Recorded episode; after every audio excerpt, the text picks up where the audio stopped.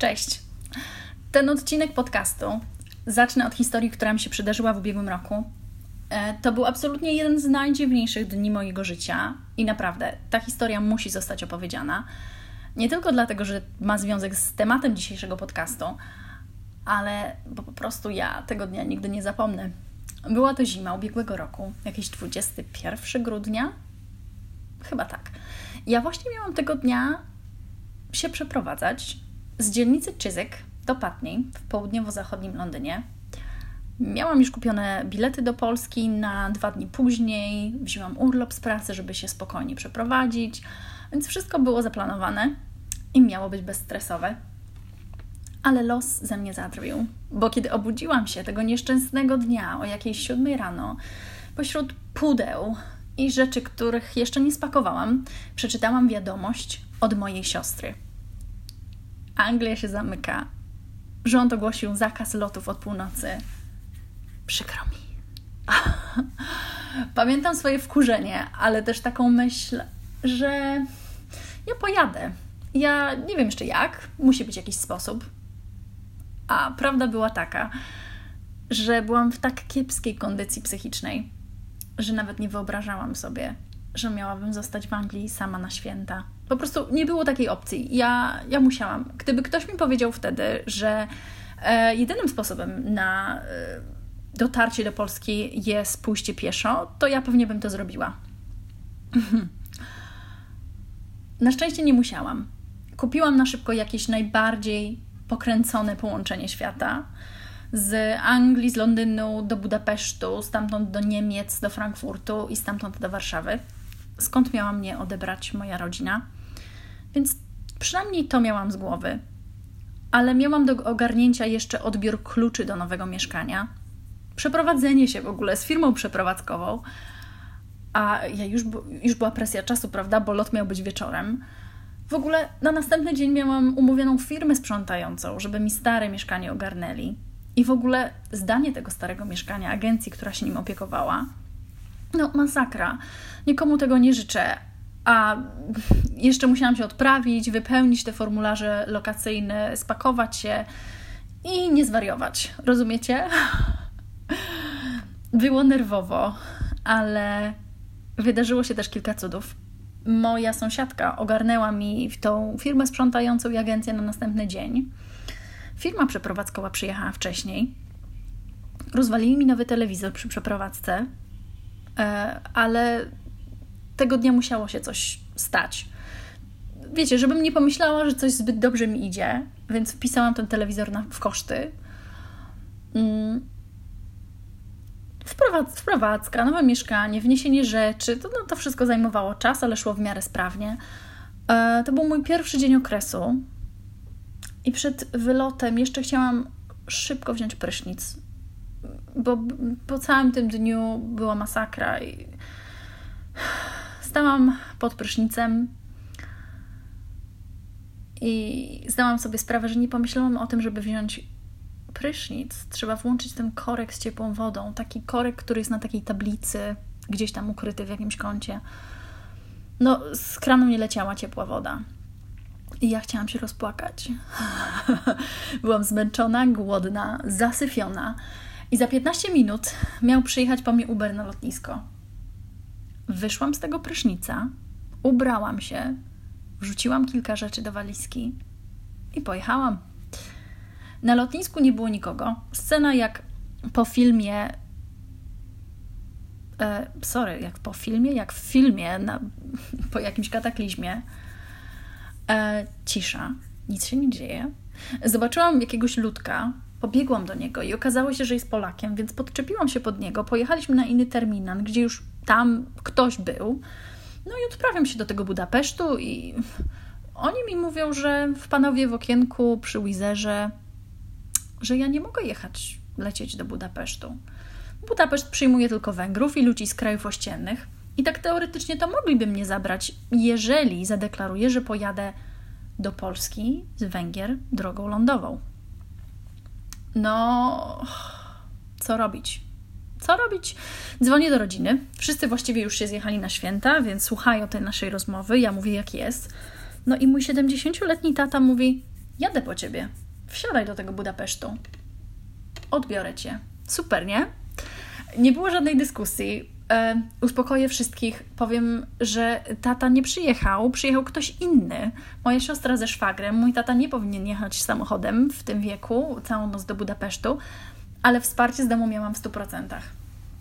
No i dobra, odprawiłam się do tego Budapesztu, poleciałam, przesiedziałam w Budapeszcie do rana na lotnisku, oglądając filmy świąteczne. Love Actually, bardzo w temacie, bo film się zaczyna i kończy na lotnisku, a rano zostałam odebrana. Ale do brzegu. W Polsce miałam być około miesiąc. Tak przynajmniej zakładałam w tamtym momencie. Ale szybko się okazało, że sytuacja w Anglii e, jest dużo trudniejsza, e, jeżeli chodzi o koronawirusa. Ona się nie poprawiała, więc umówiliśmy się z moim szefem, że zostanę tak mniej więcej do marca. W marcu moi rodzice złapali koronawirusa i tata w ciężkim stanie trafił do szpitala.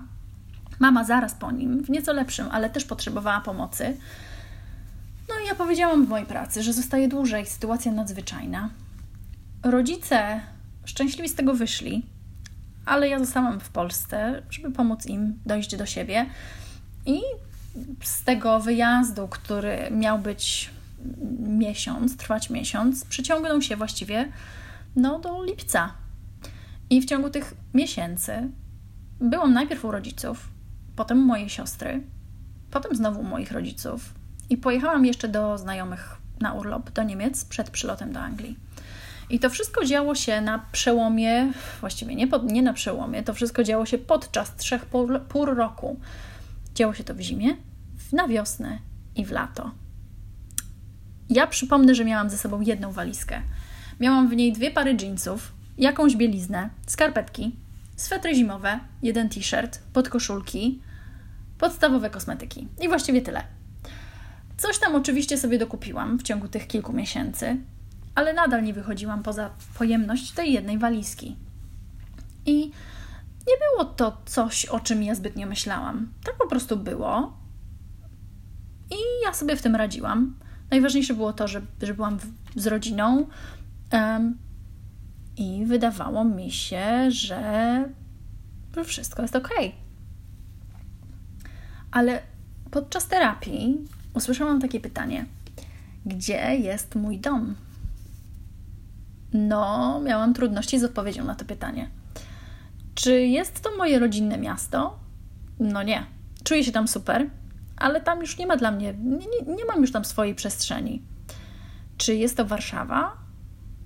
No właściwie odkąd wyprowadziłam się z Warszawy, nie byłam, nie, nie bywam tam i trochę już się od tego miejsc, miejsca odzwyczaiłam. Mieszkałam w Warszawie 8 lat, ale już nie czuję takiego związku z Warszawą jak kiedyś. Czy to jest Londyn? Ja Londyn uwielbiam, ale niestety bywam w nim czasami bardzo samotna.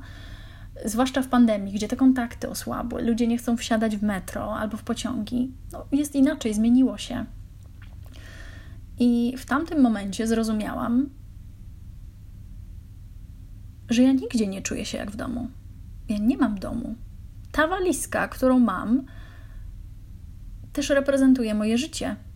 Właściwie od 14 lat, kiedy, od kiedy wyprowadziłam się z domu na studia. I oczywiście to ma swoje dobre strony. E, ograniczona ilość rzeczy, mam umiejętność łatwego dostosowania się w, właściwie w do mieszkania w różnych miejscach. Wydawałoby się, że nie potrzebuję dużo, że sobie radzę. No, też konsumpcjonizm, po co nam tyle rzeczy i tak dalej. No ale właśnie,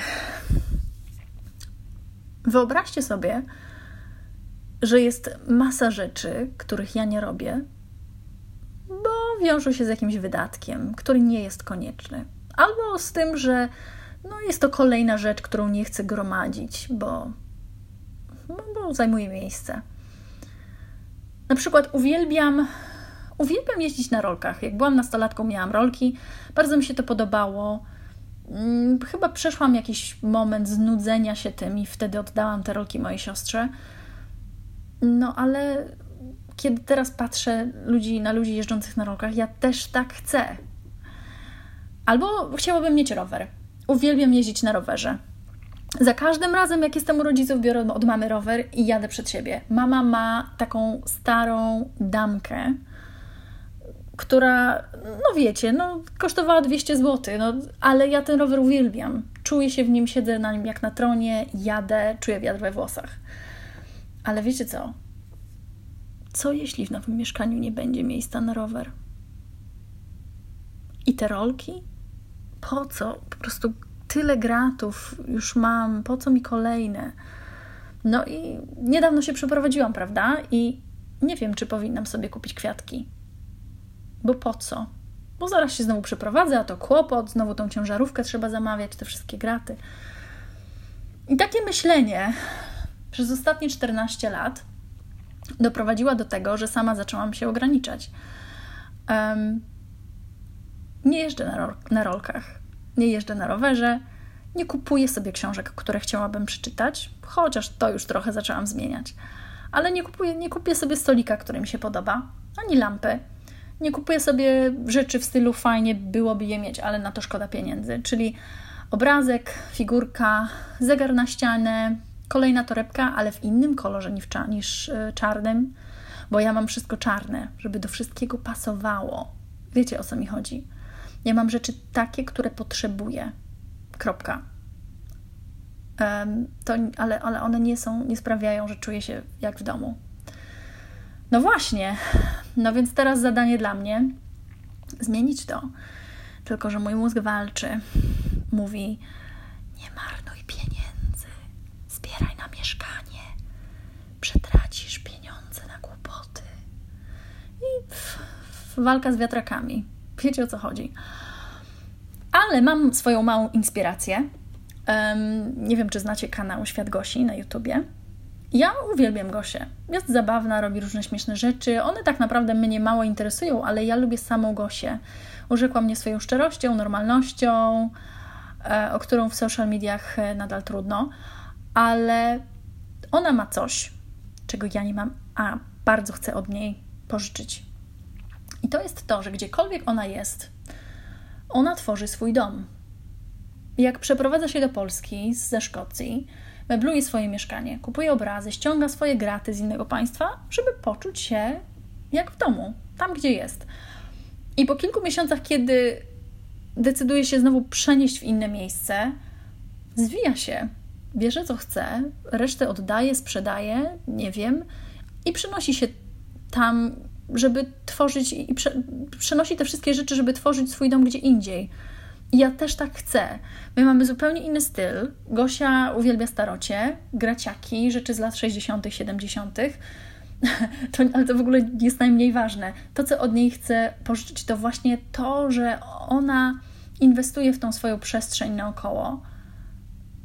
I, i to miejsce tworzy, i, i to miejsce służy jej samej. Więc po uświadomieniu sobie tego, um, zadanie jest dla mnie, żebym właśnie potrenowała i kupiła sobie kilka tych rzeczy, które sprawią, że poczuję się jak w domu. Zacznę sobie tworzyć ten dom, gdziekolwiek będę mieszkała. Nawet jeżeli to będzie to wynajęte mieszkanie w Londynie i jeżeli się okaże, że, że za kilka miesięcy znowu będę w innym miejscu. Więc może kupię sobie te rolki, rower, kwiatka i obrazek. Nie wiem co jeszcze, może wazon na świeże kwiaty, bo chciałabym sobie kupować świeże kwiaty, ale nie mam wazonu. Um, I jest jeszcze jedna dodatkowa rzecz, którą muszę wziąć pod uwagę, że nie da się przejść przez życie z kalkulatorem w ręku i nie stracić ani jednej złotówki. Funta w moim przypadku. I może to, co kupię, nie będzie pasowało w innym mieszkaniu, i może nie będzie na to miejsca, ale jeśli ma to sprawić, że dziś będę szczęśliwsza i poczuję się bardziej jak w domu, to jest to zdecydowanie warte zachodu.